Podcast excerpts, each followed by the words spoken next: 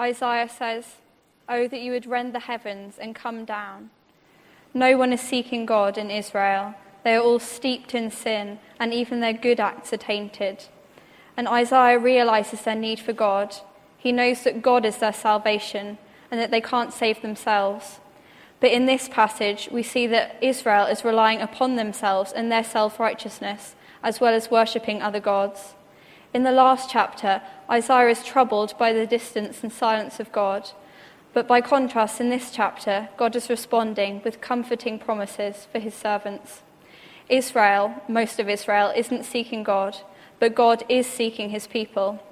And we know that God has in fact rent the heavens and come down, because this passage is a picture of Jesus, who pursued us by becoming human and by his life, death, and resurrection rescued us and gave us a place in his kingdom. In this chapter, Israel doesn't want to know God. They're doing what he hates, knowing it's wrong. And worse, they're doing it openly, parading their sin before God and others as though it's something to be proud of. They're doing anything from worshipping pagan gods and offering sacrifices and committing sexual immorality to consulting the dead and eating ceremonially unclean foods. But what God really hated was their hypocrisy. They were deluded about their own holiness, and they bragged that they were sacred and holier than thou, even though they were so sinful. They were committing meaningless religious acts while their hearts were far from God. During that time, pagan gods, they believed pagan gods were altered by ritual and sacrifice, regardless of what was going on in people's hearts and Israel was acting this way towards the living God. But in 1 John, it says, If we claim to be without sin, we deceive ourselves, and the truth is not in us. Jesus also spoke about hypocrisy. He said to the Pharisees, You hypocrites, Isaiah was right when he prophesied about you. These people honor me with their lips, but their hearts are far from me. They worship me in vain. And this is because God doesn't just want your righteous acts, he wants you and He wants your heart. Now, it's easy to separate ourselves from the Israelites. They lived 2,500 years ago and they worship pagan gods. And we think, how stupid they are. Their gods are made up. Open your eyes, people. They're in a covenant relationship with God. They should know better. We don't want to see the relevance or connection to our own lives. But if we think of ourselves as any better, we're like the Pharisee in Jesus' parable who says, God, I thank you that I am not like this tax collector. We become the hypocrites. We, like them, know that God is our Saviour, but instead we build our identity and put our trust in things that will change and pass away. We think the Israelites are stupid for forsaking their faithful God, and that's because they are. But so can we be as well. I'm not going to give you a list of sins because we all know where we have failed and put our trust in things besides God. But I just want you to think for a moment about the things that you've put your trust in besides God. And in particular, think about the ways that you've tried to save yourself or to earn God's grace. And then I'm just going to pray and pray for repentance.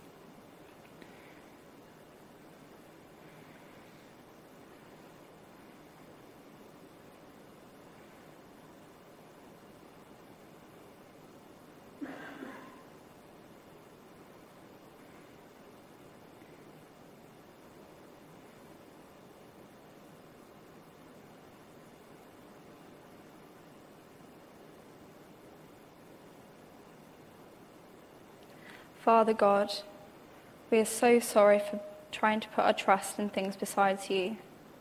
We acknowledge all our sins to you because we know that you know us better than we know ourselves. You know all the motives of our heart. Forgive us and help us. We know that we can't save ourselves and that you are our only hope, but so often we try to earn your love. Thank you for your limitless grace and help us to understand that your righteousness is enough. Enable us to pursue you and only you. We know you deserve everything we are and have and do. In Jesus' name, amen. Right, back to Israel. Because of their sin, they were separated from God and under his judgment. But we know that God does not want anyone to perish, but everyone to come to repentance. He holds his hand out to people who don't know him, fear, or love him and he reached out and did everything that was needed by sending warnings through his prophets. But people didn't listen, and so they were going to get what they deserved, which was their sins paid back in full. But for the remnant, that was God's chosen people, who waited on and sought after God and trusted in his promises, they will get what they don't deserve. They are given God himself and can rejoice forever in his kingdom. What God actually offers us is beyond anything we could imagine or comprehend because we get God himself. This is entirely from God's grace. God is holding out his hands to you. No matter what you've done, he wants you. He's saying to you, Here am I, here am I. If God only cared about justice, no one could stand before him. We would all perish because we've all done wrong in his sight. But I praise God because he is just and merciful. The annoying thing about being a Christian is that you have to accept that you're a bad person, that you need God and rely on his grace. But it's only under, when we understand the problem and the consequences of the problem that we understand the magnitude of the solution. Those who don't pursue God will be finally and completely separate from Him, the God who is goodness, light, and life. But those who do pursue Him get a place in His kingdom, and this is through Jesus, who is hungry and thirsty and put to shame and cried out because of us and for us. So, how do we pursue God? Well, a book that I was reading on Isaiah says, a servant of God recognizes that God needs nothing, that he has already freely given everything I need or want, and that in fact there is nothing I could ever do to earn these things. What I need is God's presence in my life, and that presence is only possible when I renounce my right to myself and hurl myself into his arms, committed with all my being to be like him, simply because I want to. To be a servant of God means to surrender yourself wholly to Him, just as Jesus submitted Himself to His Father. We know that we can't earn God's grace and that our worship is thankfulness to God for His unconditional love and sacrifice. We are God's true people if we pursue Him with all our hearts, souls, minds, and strength. So love God and love your neighbour too, because whatever you do to serve others, you do for Jesus. Pursue God because he pursues you.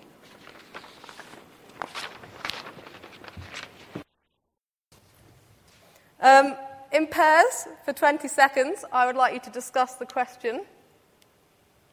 If I can get it on the screen. Okay. No? Okay, well, while we get this sorted, could you discuss when was the last time you got really excited about something or really looked forward to something, and when was this?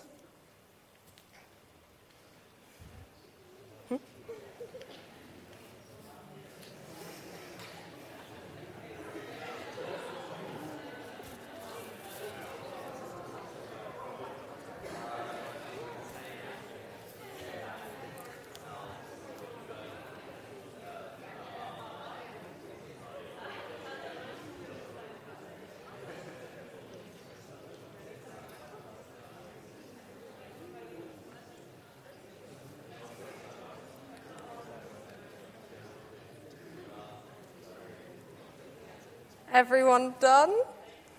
Too much excitement. Um, yeah. So to me, this passage should make us very excited. Um, but it doesn't have a happy beginning.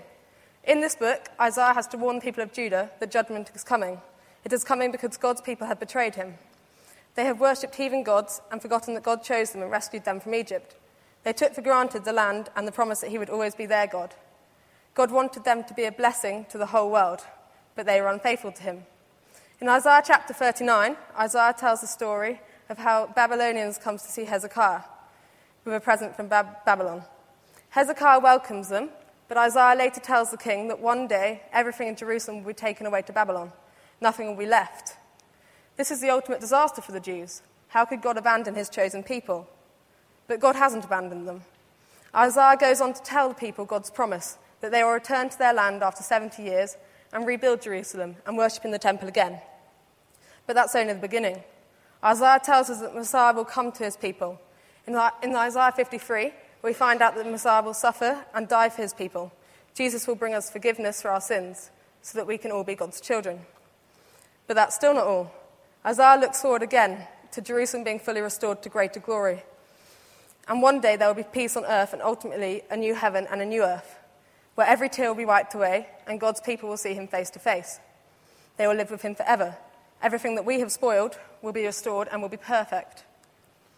So, this bit of Isaiah 65 is talking about that, um, that amazing day, but it's also talking about when God's true people will return from exile.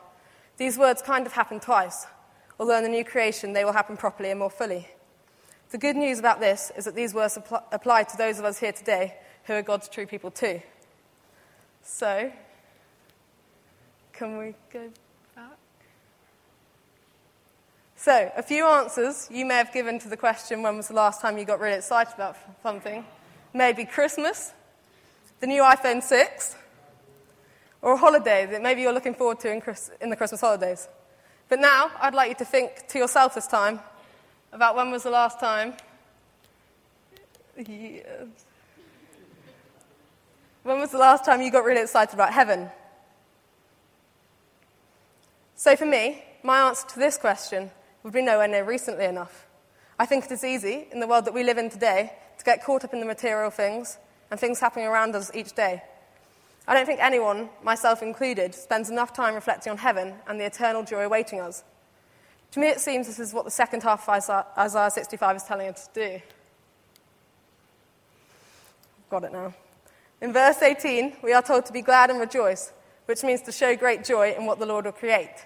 He's going to create Jerusalem to be a delight, and its people a joy. To me, it wasn't immediately clear why he talks about Jerusalem here. But at the time this was written, Jerusalem would have been known as the city where God dwells with his people. This alone should get us excited about heaven. We get to dwell with the Lord, our Creator and our Saviour. Later, in verse 19, we learn that not only will heaven be a delight, but God will delight in us. When reading this, I was reminded of Zephaniah 3.17. Um, yeah. Where we learn that he's going to take great delight in us, um, and he will rejoice over us in singing. Isn't this a reason to get excited in itself? God will delight in us even though we are totally undeserving. We get to spend eternity with Him. We shouldn't just let this get us excited. This should also encourage us to evangelize to friends and family all around us that don't know Christ as their Saviour. We should want this joy for them, but also want them to be with us in eternal life. But this feeling of joy shouldn't stop there. Going back to verse 17, the Lord says that former things will not be remembered or even come to mind, which is also shown when in the second half of verse 19 it says the sound of weeping and crying will be heard no more. This suggests that there'll be no more pain, but not only no more pain, no memory of pain. This occurs again in Revelation 21 4, where it says God will wipe every tear from our eyes. There will be no more death, mourning, or crying, for the old order of things has passed away. Both these verses are similar, as they remind us that former pain will pass, and it will be no more. From this, it's important to remember that suffering and pain is temporary and that heaven will last forever. So, in current suffering on earth, we should have hope, as we know it won't last. Throughout the next few verses, we are presented with even more reasons to be joyful. In verse 20, God talks about us having fullness, oh, fullness of life. Um, and the verses that follow tell us about having security and rewarding work. We're going to enjoy the fruits of our labour, and we won't be labouring in vain. An example of this that's relevant to me currently is exams. At school, we're currently doing lots of mock exams, and I've found that you get three types of people who do well here. One, the people that have worked very hard, but maybe get nervous, so they forget a few facts. Two, the people that are naturally smart and haven't done any revision, but can wing it and still do well. And three, the people that haven't bothered doing any revision, but cheat instead. I won't tell you which I am, but it's safe to say that all these people don't get what they deserve. They may all get similar grades, which doesn't seem fair. The people who cheat that rarely get caught, and the people that worked incredibly hard make some mistakes due to exam nerves. But this isn't what God describes here at all. He describes an, imper- an incredible place where we won't be cheated of our reward, instead, we will enjoy the work of our hands. God describes a paradise where He will bless us, but not one that is out of reach to us in any way. It is there for all who want it. but it is like no other paradise we can imagine. Look at verse 24. It is one where we will have intimacy with God. This is shown in the last few verses, but it will be a relationship with God that nothing can end. In verse 25, it says, it says, dust will be the serpent's food, which refers back to Genesis 3.14, where God tells the serpent he will eat dust for, the days of his, for all the days of his life. And of course, we know here he is talking to Satan. This paradise he is describing is one that does not lack God's presence at all, but lacks Satan's. In, un- in English, currently, we're doing a, a, spe- a, a speaking assessment. um, yeah, I think, I think I might fail that one.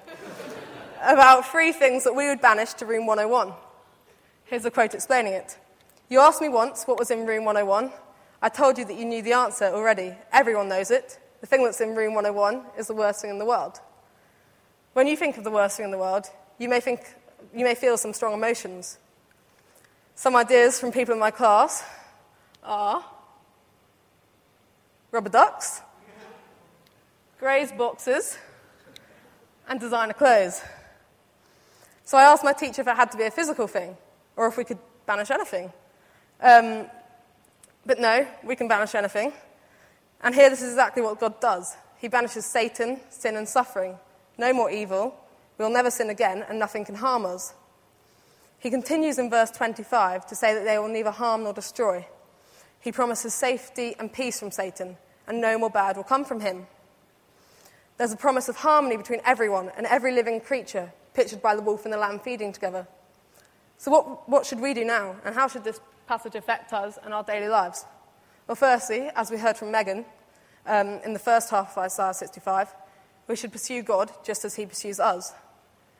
But also, an important thing to remember is how important this decision is to make. It's not a short term decision that will maybe affect a few years of our lives, but actually one that's going to affect us for eternity. So, this should be our driving force to evangelize more and share our faith with friends and family around us. God won't always work in ways that we understand, but us just praying for non Christians can change their hearts and therefore their future dramatically. But the main point I want you to remember, and I want to emphasize, is the joy and hope we should feel. We as Christians have the promise of an eternal paradise, one with no pain, but in intimacy with our God and our Saviour. So, in any current or present suffering, we should look forward to what is in store for all God's children. I saw this firsthand when, with Cypher, I visited Uganda. The Christians over there, despite being in the worst conditions, had so much hope and joy. They completely relied on God and didn't put any trust in earthly situations that could change any second. God was all they needed and the source of all hope, as He is the same yesterday, today, and forever. Now, we may not be in such a situation as them, but we can certainly learn from their example. When things are tough, we need to put all of our hope in the one thing that can't change God's love for us so we can rest knowing we have security, future peace, and plenty. To me, that's pretty exciting.